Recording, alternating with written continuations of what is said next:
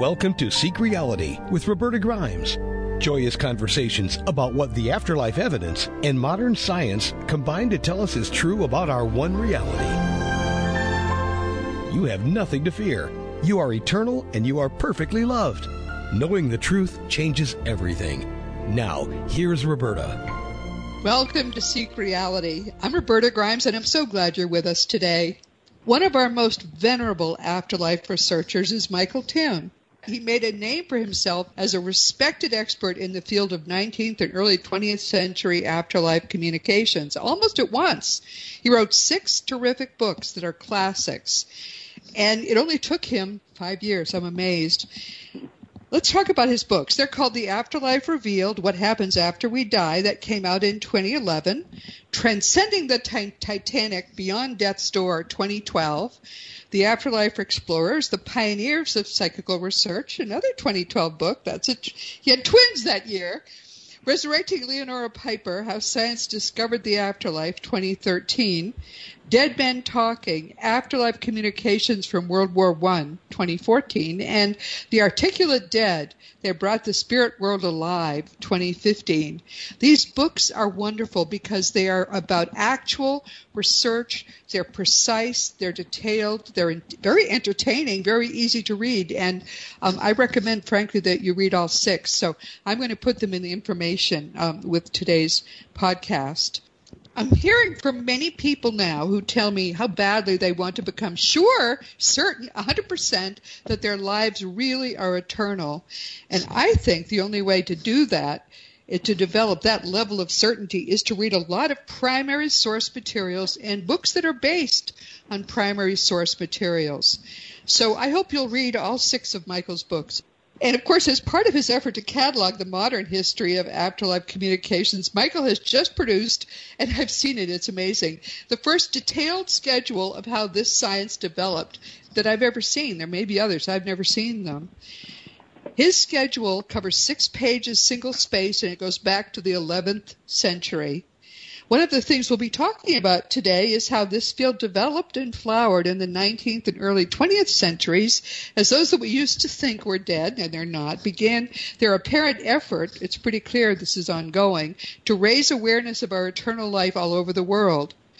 Very early in my research, I stumbled upon some old books by researchers who had worked a century ago that contained wonderful and amazingly consistent communications received through deep trance mediums in the very early 20th century.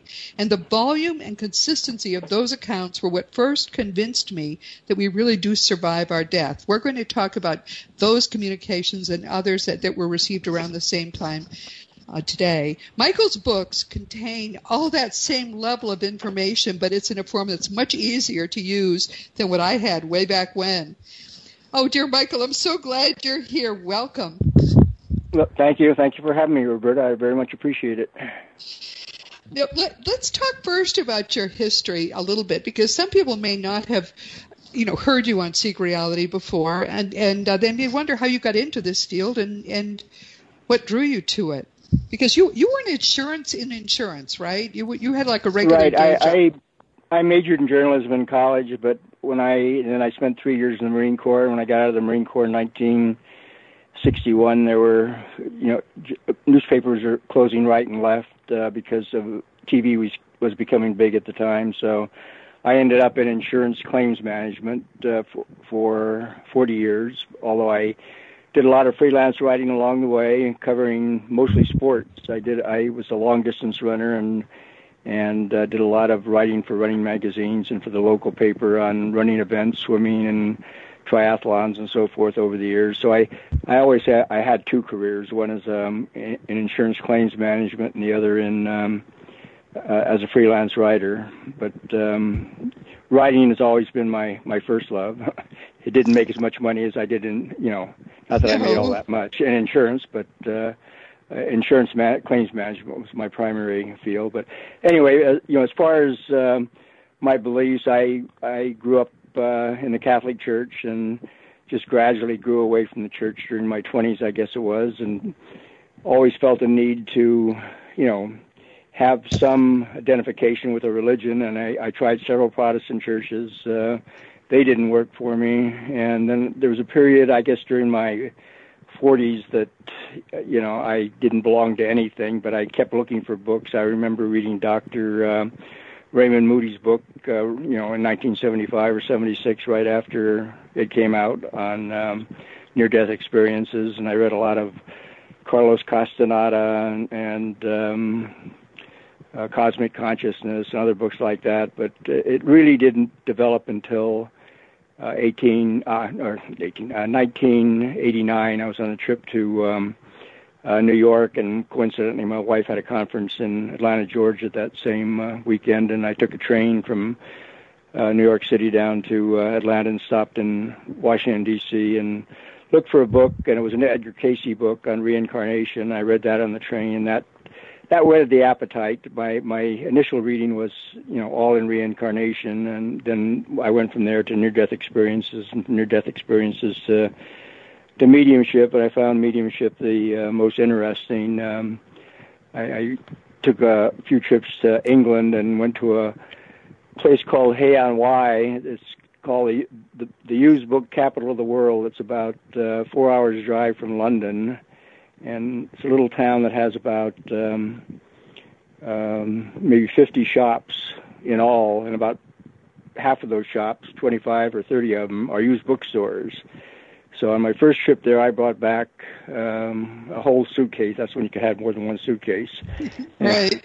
Uh, uh, uh, books, maybe 25 or 30, and and read them all, and that, that's sort of how it got started. And uh, along the way, I, you know, it was all very confusing. There was just so much confusion that it didn't make sense to me, and I had to read some of the books two or three times to get, you know, to try and understand them. It was never really made clear uh, by the writers the difference between, see, direct voice and trance voice and so forth. They just sort of assumed that right. the reader knew what they were talking about. So, that's right. As a journalist, yeah, as a journalist, I felt you know, I got to try and put this in layman's language so others can understand it. And so that's how it all started. wow. Well, I have to give you a lot of credit because you're, you're right. Um, the books from, from the early part of the 20th century assume that you know all about what they're doing. And what was frustrating to me, what was my, my favorite was um, uh, uh, what, Gladys Osborne Leonard and Charles Drayton Thomas. I just loved them, and I read four of their books repeatedly, just because there was so much richness in them. There was so much that the dead were saying that I had never heard or imagined before. But there were a few things that really griped me because nobody asked them questions. And this was, of course, a hundred years ago that they had answered the questions. No way to get an answer now. One of the things that I I couldn't see they ever said, Michael, was is it solid there? I mean, is it like here? And of course, we know that it is, but it took me probably years before I found people who actually answered that question. Did you have that kind of problem too when you were first doing this? Yeah, yeah. It just, um, you know, it, it, it was very difficult trying to link everything together and, and get a try, try to visualize visualize it. I have to visualize something, you know, to yes. understand it. Uh, that's what I tried to do in my books is to you know present it in a way that the reader can visualize it. But so much of it is beyond human comprehension that you can only go so far in that respect. Yeah. I mean we always have to remember we have these very limited minds while we're here and we're trying right. to understand these enormous concepts. But what i love about the, those those six books is that you you you write so entertainingly. There's there, there's nothing dense or heavy. It's it's like it's like candy. It reads very easily, very much as if you feel you're on top of it. And I know that's hard to do because I'm a writer too. So my hat goes off to you for that. Yeah, yeah. I think that goes back to majoring in journalism in college, trying to, you know, I, I find when I I joined. Um, this organization some years ago in in uh, 1999, I think it was, after I won an essay contest, and and found myself with a number of um, academics, and I was asked to be editor of their publication, and all their their writing was you know academic. It started, you know, Yes. it was you know started at one point, and you, you didn't know what it was all about until the end. And in journalism school, we're taught to you know state in the first paragraph what this is Yes. all about, and then explain it. And right, that's exactly. you So they can shorten the article if they have to. To give it, you don't Right. have to go over to another page. Oh, oh, yeah, I remember it well. Oh my goodness. Well, um, I think what you've done in, in, in really a relatively short career in this field, uh, you, you have. I think you have the deepest understanding of a lot of things. Of just about anyone, and partly it's because you've concentrated so much in that period of time. Um, you call it psychical research, and I know many of the older researchers do call it psychical research. I call it afterlife research, which is probably dumb. But but what's the difference? Is there a difference in your mind? Well, I call it survival research, or you know, if I want to really make it specific, okay. sur- survival research. But uh, uh, psychical research didn't necessarily focus on survival per se. It, you know, um, then maybe we should jump ahead to the 1930s when psychical research became parapsychology. Um, what happened is that um, a lot of the researchers of the time just became so frustrated with um, uh, psychical research that um, they narrowed it down. They, they just took out the survival part of it, uh, the spirit part of it, that you know, which really irritated scientists. I mean, they didn't want anything to do with survival That's or with uh, spirit, so they they limited it to ESP and psychokinetics, and that became parapsychology. And parapsychology went on from ni- 1930s to 1995, and somewhere along the line, I'm not sure what year, uh, the scientists said, we don't like the word parapsychology because scientists make fun of it, so we're going to become consciousness researchers. Yes. And uh, Right. so, you know, there's a lot of names. Even before psychical research, I think psychical research got the name in 1882 when the uh, Society for Psychical Research was formed Yes. uh, in in London.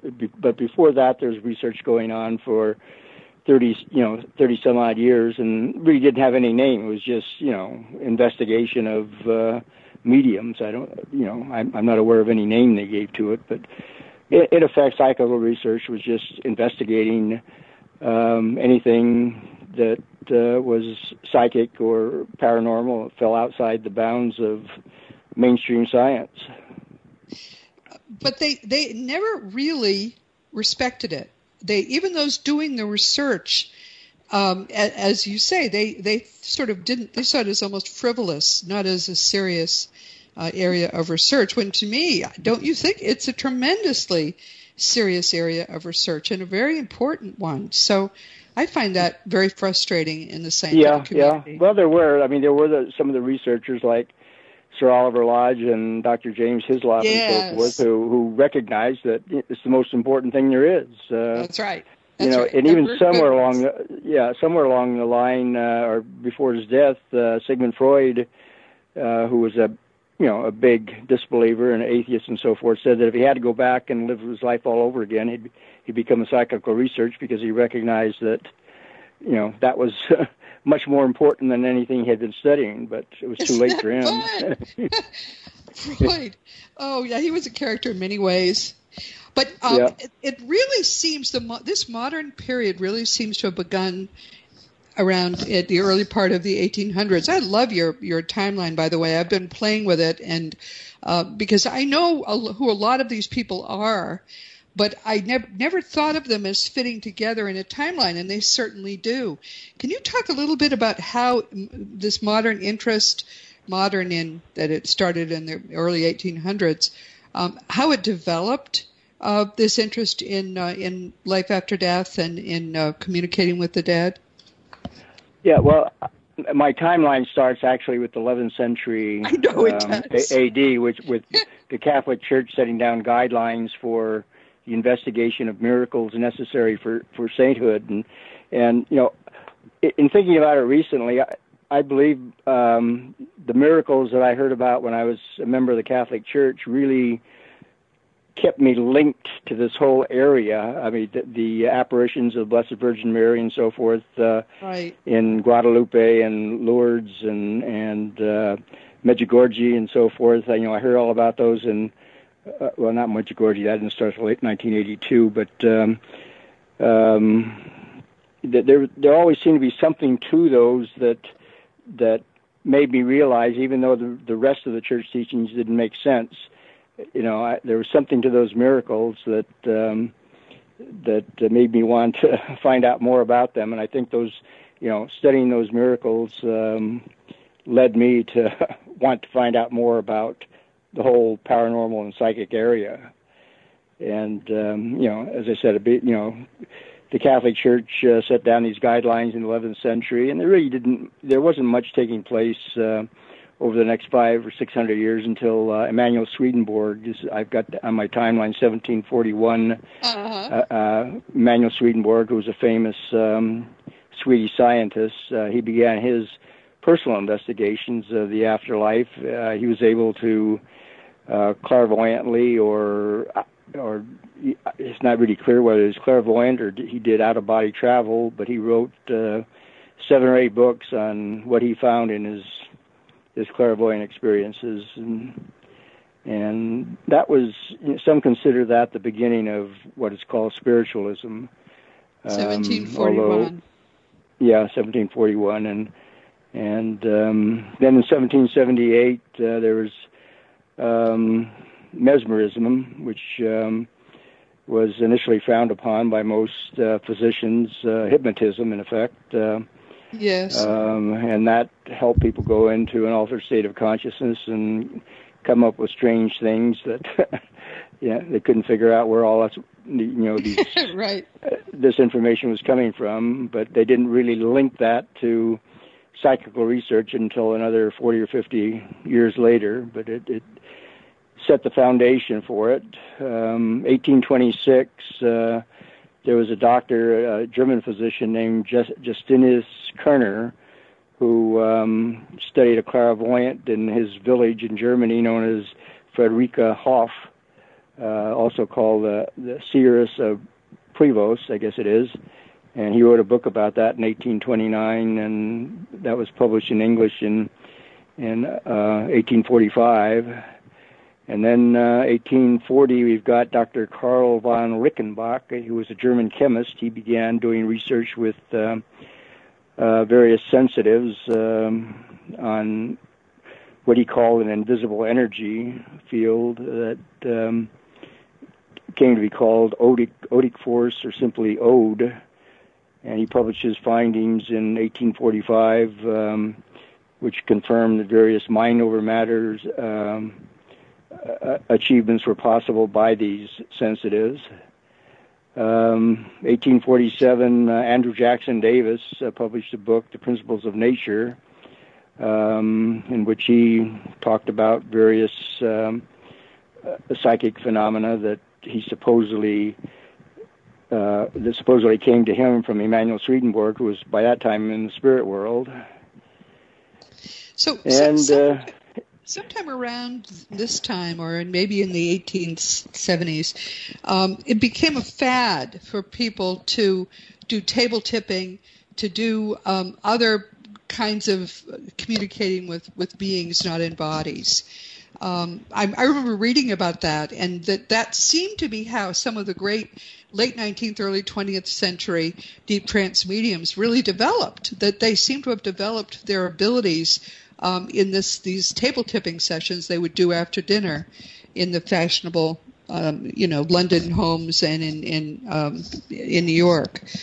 Do you know much about that period? Because I yeah well yeah that, that, all seems yeah that all seems to have begun with uh, the uh, Fox sisters in Hydesville, New York. Uh, the, the key date there is March 31st, 1848, when these two young sisters um, um, heard not it started with not you know knocking in, uh, in their house in their bedroom. They couldn't figure out what the knocking was, and the and then they somehow realized somebody was trying to communicate with them, and they figured out that two knocks, you know, one, or one knock meant no, and two knocks meant yes, and three knocks meant I don't know or whatever, and so they started communicating with this spirit entity, and um, they called their parents in and they called neighbors in and so forth, and they all figured out that they were communicating with a man that had been uh, buried in that house uh, 30 or 40 years earlier. I, I forget the exact time, but uh, uh, and that that that was the real beginning of spiritualism, and it just spread rapidly throughout the um,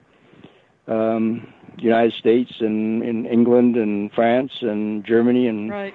various other places. And according to uh, you know various messages, the spirit world prompted it. There was actually Emanuel Swedenborg and Benjamin Franklin on the other side felt the need to uh, yeah. communicate, uh, to get across. You know, at that time, this uh, Darwinism came to us in 1859, I guess it was, and even before that, there's the um, um, a, a big loss of faith among scientists, and and uh, somehow the spirit world determined that they needed to get across the message that there is a spirit world and then that they're there and uh, supposedly according to the messages swedenborg and benjamin franklin figured out how to get these raps through to people and and um, uh, it that's how it all began and and uh, it just really sp- spread like wildfire. I think it reached a peak about 18, you know, in the 1870s and 1880s.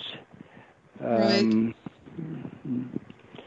So the, the the first the first real psychical researchers, you know, I've always said was uh, Judge John Edmonds, who was uh, Chief Justice of the New York State Supreme Court um, in 1851. He had lost his wife, and he had, you know, people had recommended to him, to him that he go see some mediums, and he thought that was just, you know, so much hogwash. But he, he um, decided to investigate. He went to mediums, and information came through that that it was beyond research, and he had no way of of you know being able to um, or, or to def- to debunk these people. That just um, it was information that nobody else knew, and so anyway, that prompted Judge Edmonds to um, continue his research for over two years, and and um, he became a believer. In fact, he became a medium himself.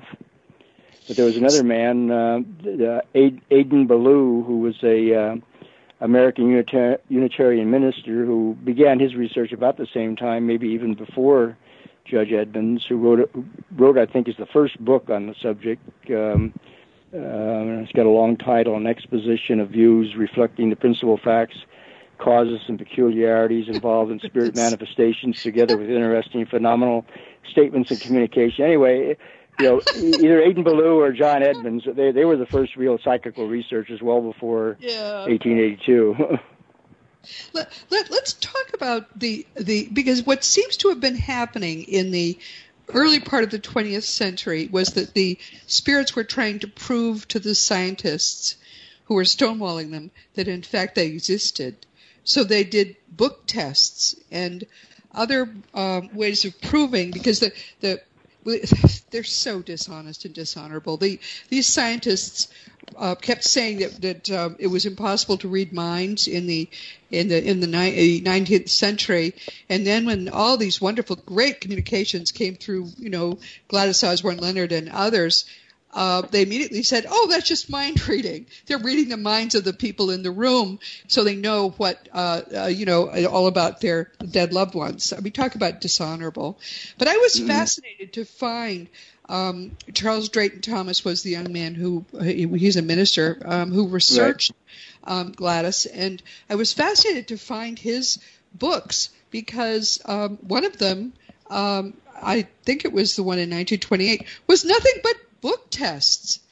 You know, mm-hmm. um, they they would say go to a room in this house where no one's ever been, um, and there's a bookcase here, and pull out a book, and um, on page and this is what which book, and then on page 27, third line down, this is what it says.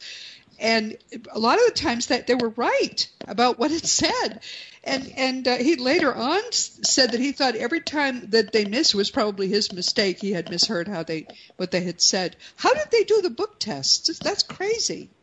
Yeah, those actually there were uh, the book tests with Gladys Osborne Leonard took place uh, about 1917 to 1920 or something like that. Uh, well, maybe it was a 1922 uh, book, which was some new evidence for human survival. Yeah, but, but, but there yeah. there were some book tests well before that. I I don't recall the exact details of one that was reported back in the 1850s uh, by uh, Professor Char- uh, I think it's Charles Mapes.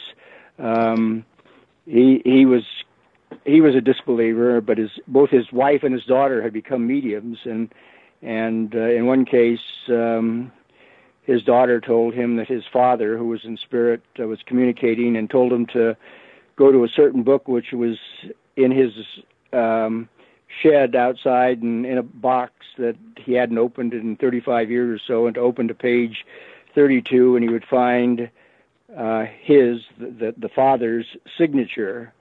Um, so Professor Mapes uh, followed up, went to the went to the shed, opened the opened, went to that very page, and there was his father's signature on that page. amazing. And, you know, Isn't that amazing? Then, yeah, yeah. But So- that, of course, the scientists would say that, you know, Professor Mapes saw it 30 years earlier, and it, you know, was in his subconscious, and and um, uh, so it's not uh, veridical or or proof of of somebody communicating with him. But when we get to you know those by um, um, Dr. by uh, Gladys Osborne Leonard, these this was information coming through the, the the spirit or the communicating spirit would say to go to the fourth book on the lowest shelf Right. um, and and open it, and on page 202 two, you'd find certain words. But you know, and th- these these were books that Charles Drayton Thomas, the investigator, had never seen before. Yes, I couldn't Yeah. get over it. Yes, yes. And often they were in a house where he had never been. They had to Right, knock on right. the door and say, uh, do, "Do you mind if we go check a book in your library?" Right. I, I was staggered by that, and yet even the scientists just it seems that when they got to the point where the evidence was so strong, they just started to stonewall it. right. That was when they made science the the fundamental. I mean, uh, materialism the fundamental dogma of science, and they called Right. it that. You can see that in print back then. The, the materialist materialism is the fundamental dogma of science. hmm If you have And a one- dogma, one of the prob- just a religion. It's terrible. Right, right, right. And one one of the problems with the with the book test is they didn't always get the exact wording. Uh, Yes. the, the communicating spirit would say, "I'm seeing an ocean." Um, or a sky or something like that, and then the person would go to the that particular page and get verbiage that indicated an ocean or sky, but it wasn't, you know, verbatim as to um, yes. Oh yeah. you know exactly Okay. what you know as I read in the book. So that that was ammunition enough for the scientists to say this is just so much bogus. I mean, we we, we can't accept it. Uh, Yeah, it, that that was terrible. But there were there were wonderful communications that came through her. Let, could, could you explain how these these deep trance mediums worked? Um, uh, her control was called Feda, I think. Yeah, um, well, Gladys Osborne Leonard and Leonora Piper were probably the two most famous uh, trance mediums. They would um, uh, sit down and and just go into, go into a passive state. Uh, and, uh, their eye, their eyeballs would roll back in their head, and and um, all of a sudden another voice would be, would come through them. Um, their, their so-called spirit control would take over their body and speak through them, and um, you know they had no recollection of it all. When they came back to consciousness, they they knew nothing of what happened. But the but the the loved one, the people in the room who had come for a sitting, um, and wanted to hear from their loved one, their loved one would would um, be talking to Feda, so they got much better information than you get through uh, a, a modern, um, you know, mental medium. It seemed as if it was much more sort of detailed and real. They almost could just carry on a conversation. Yeah, yeah, their there's much one. more than just a, a word here too that get you That's know right. full full uh, right. paragraphs, uh, and there, there were really four parties involved. There was there was the the sitter, the medium, and then the spirit control who was taking over the the um, the the body of the medium, and then the communicating spirit. Now, Yes. now in some case, Yes. in some cases, they you know some of the spirits didn't didn't require a control. They were able to communicate directly themselves. Um, they figured it all out, and I guess it's just like you know, some people here can effectively meditate and some can't. I'm I'm not a Yes. meditator. I can't do it. I don't have the patience. I fall asleep. Uh, I fall asleep if I try to meditate. But some people are effective meditators, and I guess when you get on that side, you get they're effective communicators. And but most of them, most of most of the souls on that side can't directly communicate and require somebody to help them out and be a so-called medium on that side of the veil.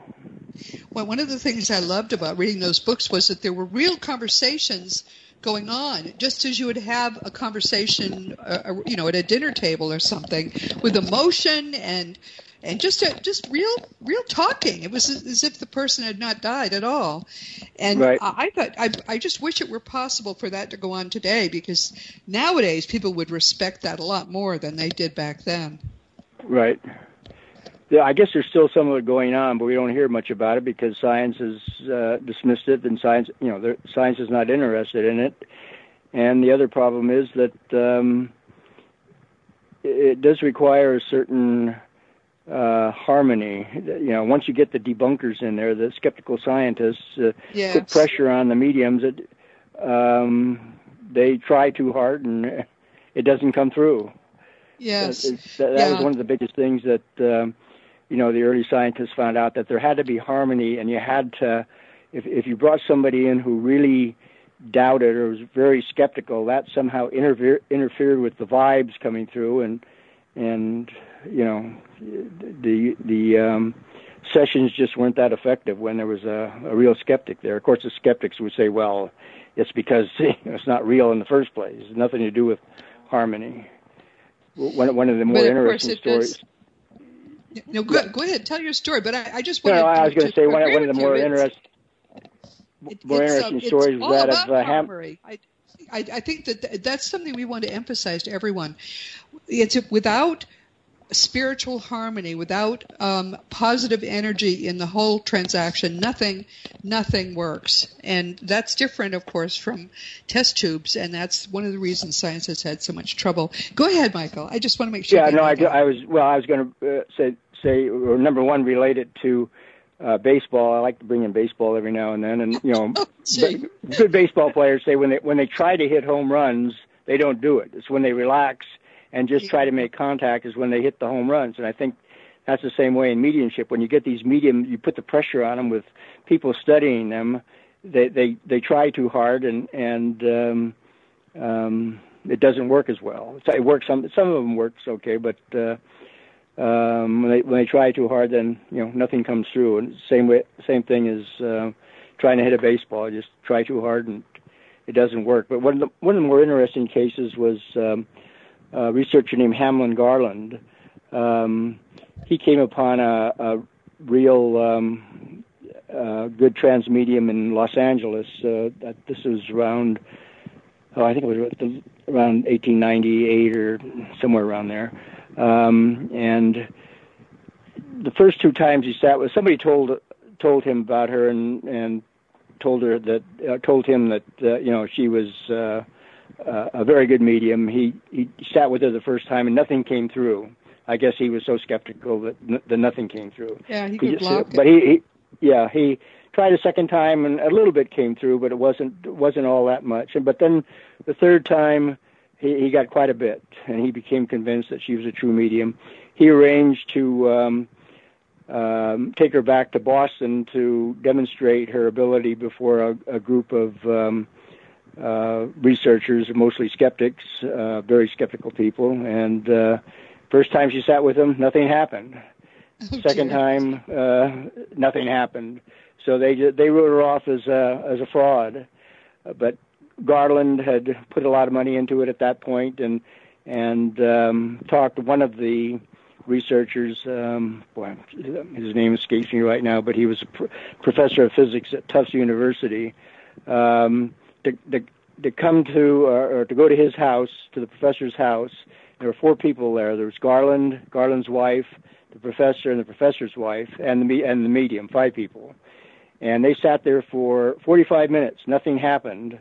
Um, and the professor said, "Well, isn't it time to give up?" I mean, and Garland said, "No, let's just wait a little longer." And somewhere around uh, an hour, an hour and 15 minutes, things started flying around. The books started flying off the shelves. Things started flying across the room and landing on the table. And and then they started hearing voices, and then they um, a voice came through claiming to be. Uh, and I can't remember his name now, Brigadier General, somebody other from the Civil War who had died 20 years Wow. earlier. And he, ca- he he carried on a conversation with with the four of them um, for over an hour, giving them all kinds of details.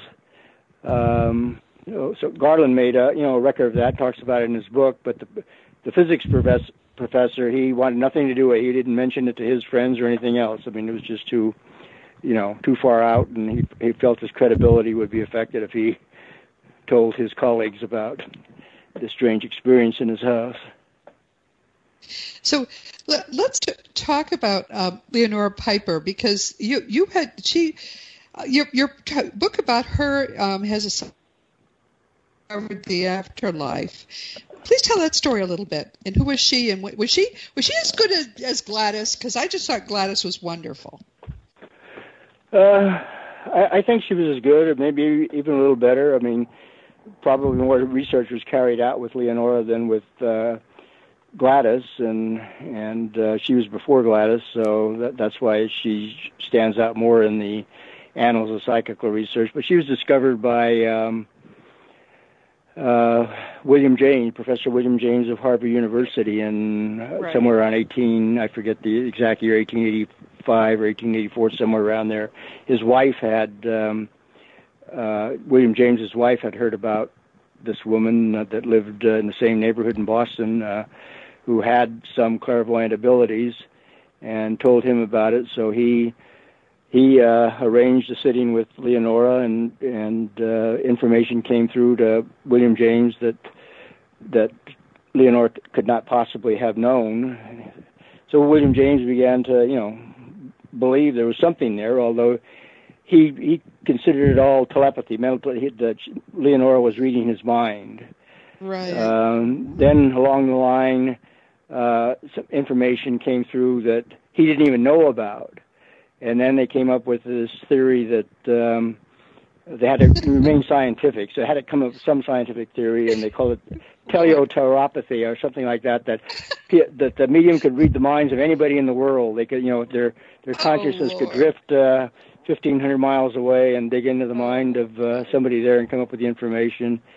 And um, when that didn't totally explain it, they they talked about some sort of um, cosmic consciousness that that there, there's a uh, um, some some field in the ethers that you can tap into and get any information you want um, and feed it back. But uh, it was an actually, and most of the researchers bought into this because it was more scientific than believing in spirits. They didn't want to believe in right. spirits because it was not, right. not not scientific. And then the the, the uh, turning point on that was in 1892 when uh, George a man named George Pellew, P-E-L-L-E-W, who was a member of the Society of Psychical Research in in uh, in New York. Um, he was a reporter. He's, he also had a law degree. Um, and was writing for the New York. Um, I forget which newspaper it was, but um, he was he was 32 years old, and one night he went home and fell down. I think he must have been drunk or something, and fell down the stairs in his apartment and and died. And um, about uh, Dr. Richard Hodgson, who was at that time uh, head of the um, uh, Society of Psychical Research in New York, um, decided to try. He, he knew him. He had talked to him before, you know, when he was alive, and knew him, and tried to communicate with him about three weeks after his death. And sure enough, uh, George Pellew started communicating, giving him all kinds of details as to his life, about his life, and uh, detail which uh, Richard Hodgson didn't know. And then, you know, Hodgson started bringing in people who knew Pellew, George Pellew, uh, and they started communicating with him. In fact, over a period of um, a year or year and a half, um, Hodgson brought in something like 30 people uh, who knew Pellew, and he communicated with all of them. Very, very, you know, very detailed. And I just decided, you know, this is goes beyond mind. This is, you know, there's too much personality involved. There was too much personality yes. involved, too much volition and so forth that it had to go beyond mind reading. Uh, and that that seemed to be the turning point. Sir Oliver Lodge and and uh, other researchers of the time accepted that, and and um, William James sort of remained on the fence. You know, all his life he didn't really come out in favor of the spirit hypotheses because I, I think he was afraid uh, that he'd lose respect in his profession. Um, right. As a psycho- as a psychologist, psychiatrist, uh, and um, so he remained on the fence all his life, although indications were he really, he, you know, he did believe there were spirits there. Yeah, no, he he's uh, certainly a major figure in the history of this field. Um, for someone who was kind of skeptical his whole life, he that's really what he's most famous for now. Most most of the other stuff he did, I think, is mostly forgotten.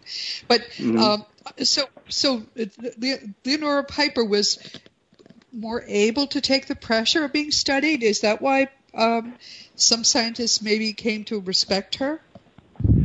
Uh, I, I think so. She seemed to lose the ability somewhere around the 19 um, uh, the early 1900s. Um, most of these good um, mediums they, they seem to retain the ability for a number of years and then then they lose it. She um, she began to lose it around 1910 or so, and then she was tested at that time by some other scientists, and they concluded that you know she, was a fraud, and and oh. um, so even even though there's all this other evidential information over a period of 20 years, there actually uh, Richard Hodgson, um, the primary investigator, he, he investigated for 18 years on the average of three times a week for 18 wow. years. I don't know how many sittings he had with her, but there's just he, he started as a skeptic. I mean, he he was he, he was out to debunk Leonora Piper, but he soon became a believer. And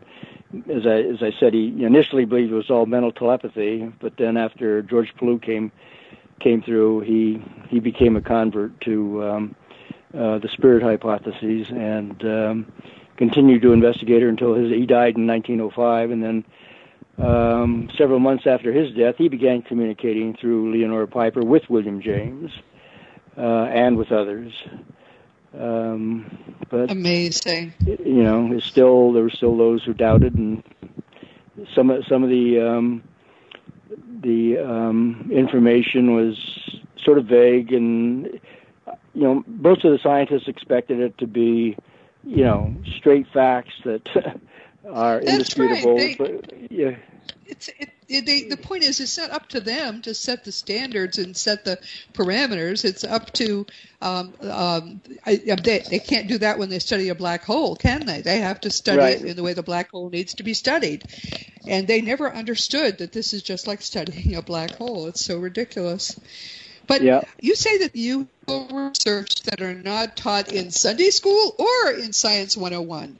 And I'm dying to hear what those are. What what what do you feel that those Oh, yeah, that was uh, 10 lessons not taught in Sunday school or Science 101 and um, coming from psychical research. And number 1 was was there is compelling evidence that consciousness survives death. I mean, we don't hear that. I mean, in Sunday school, all you hear is you know that you've got the Bible and you have to take the Bible uh, yeah. uh, on uh, faith and and um, uh, that's it. But psychical research gave us some evidence. It's not you know it's not absolute 100% certainty. Um, but it certainly meets the legal standard, the minimum legal standard of preponderance of evidence. Uh, and yes. to, to me and to many, it goes, uh, you know, beyond a reasonable doubt. Absolutely, um, I feel the same yeah. way too.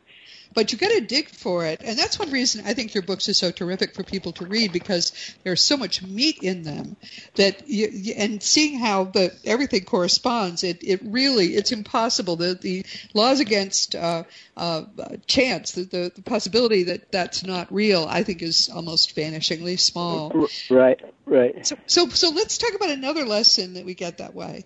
Yeah, well, the second lesson is that proof of God is not necessary to accept the evidence. I mean, everything you read um, these days is, you know, is based upon a, an a priori belief that you have to identify God before you can, you know, talk about an afterlife. Yes. Uh, but the all the research indicates first you, you identify the afterlife first, and there's evidence for an afterlife, uh, then then you can go from there to God, but you don't go from God to the afterlife. It's just the opposite of what yeah, that's what right. the uh, scientists and the the media try to make it out to be. It's always exactly. God exactly. and the afterlife always go together when there's any discussion, and if you can't get past God, you never get to the afterlife.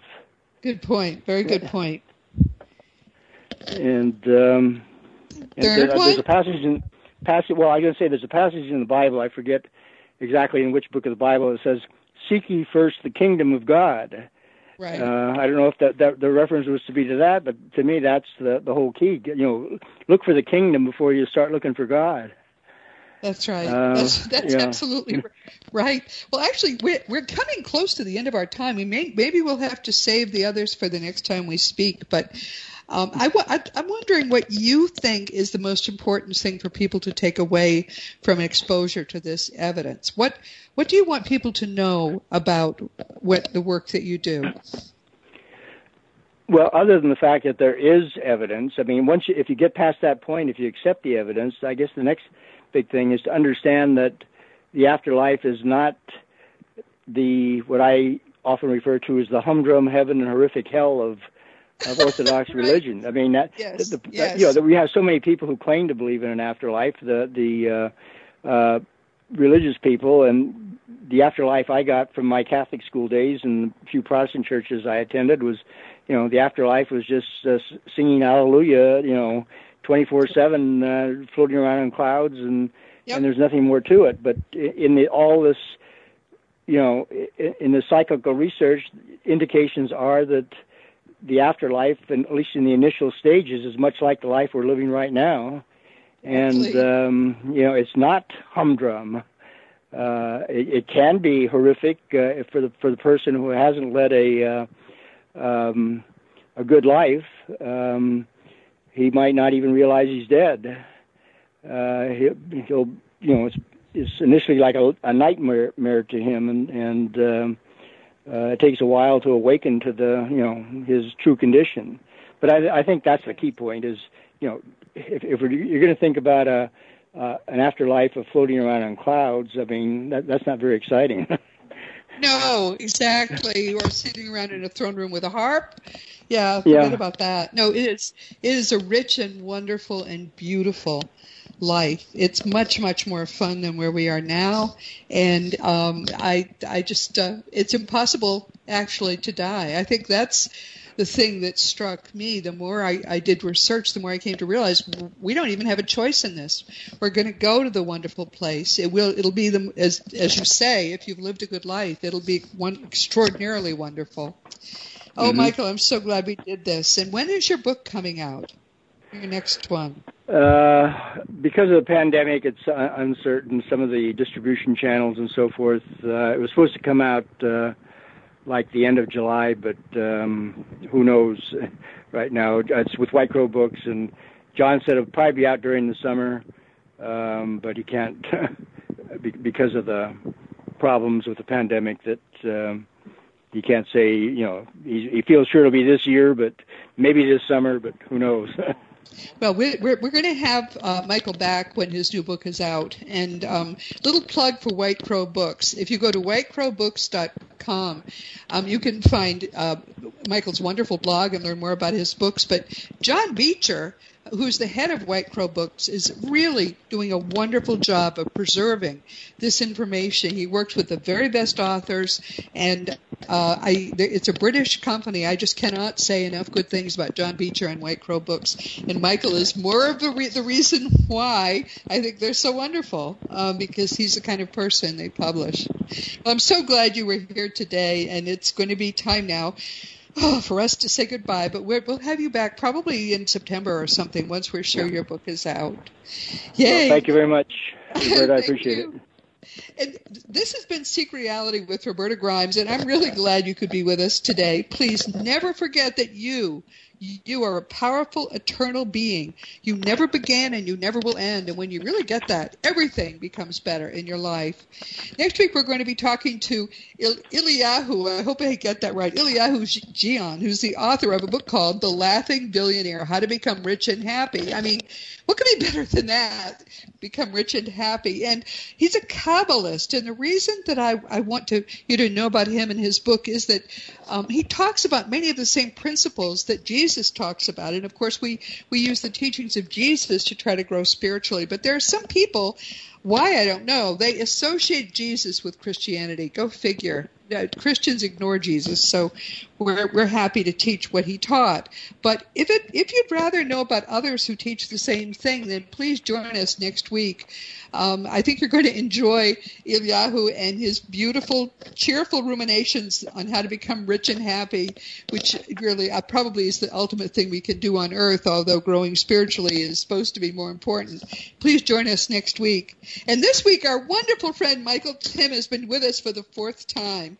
He is the most venerable of the core afterlife researchers who are currently working. I love his work. I love what he does. He's Michael, you are so unassuming. Um, I, I, don't think you really make enough of the, the wonderful job that you're doing in preserving all this information and in such an enjoyable way. But um, the the the list that he's put together of this history, which I'm going to try to find a way to to get to you because I think it's it's it's a very important thing that you come to understand that there is a huge history of this information that's been ignored, and um, the wonderful work that he did in putting together those six books, which if you read all six, you will not be able to believe that it's that it's even even possible that you'll die. I think that's the biggest gift anyone could ever give you. And and let's talk about the fact that science still ignores this stuff. The way they treat this is that spiritual stuff just doesn't exist. This is like seeing a puddle on the floor and saying you can really research all the walls, all the floor, but you can't look at the ceiling to figure out how the puddle got there. It makes no sense to cut out a major part of reality when you're trying to study reality. And that's going to end, but not nearly soon enough, frankly, for me. I'm fed up with it because it causes so much harm in the world. Fortunately, Michael is more graceful about it than I am. As you know, I have a lot of nonfiction books out. Um, um, they're all available on Amazon, and you can get them through bookstores too. And the the um, adult books are all available as audiobooks. If you want to talk with me about anything, just go to the contact block, the, there's a green contact block on robertagrimes.com and send me an email. I answer all my emails. It takes two or three days usually, but I can, um, I can assure you I will answer your email and I'll answer your questions. And on occasion people say they really want to talk to me. We arrange a time for that. It's very important to me that you come to understand in your own way, in your own time, that your life really is eternal and there is only good news. So, meanwhile, this has been Seek Reality with Roberta Grimes. Please enjoy and make the most of this coming week in our one reality, always knowing that you are a powerful, eternal being, and you, most of all in the universe, you are infinitely loved. You've been listening to Seek Reality with Roberta Grimes.